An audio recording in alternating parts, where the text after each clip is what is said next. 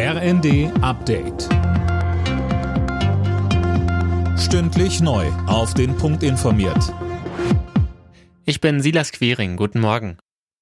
Nach einem russischen Angriff auf einen Bahnhof im Zentrum der Ukraine ist die Zahl der Toten auf über 20 gestiegen. Dutzende wurden verletzt. Das hat der ukrainische Präsident Zelensky gesagt.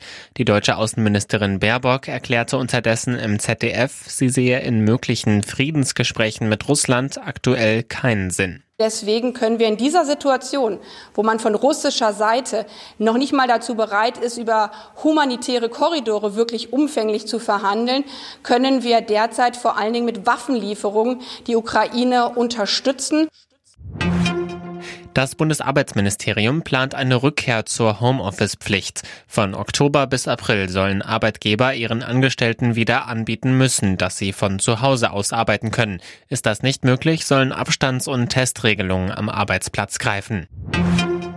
In Rostock erinnert Bundespräsident Steinmeier am Nachmittag an eines der dunkelsten Kapitel der deutschen Nachkriegsgeschichte, die rassistischen Ausschreitungen vor 30 Jahren im Stadtteil Lichtenhagen. Mehr dazu von Sönke Röhling.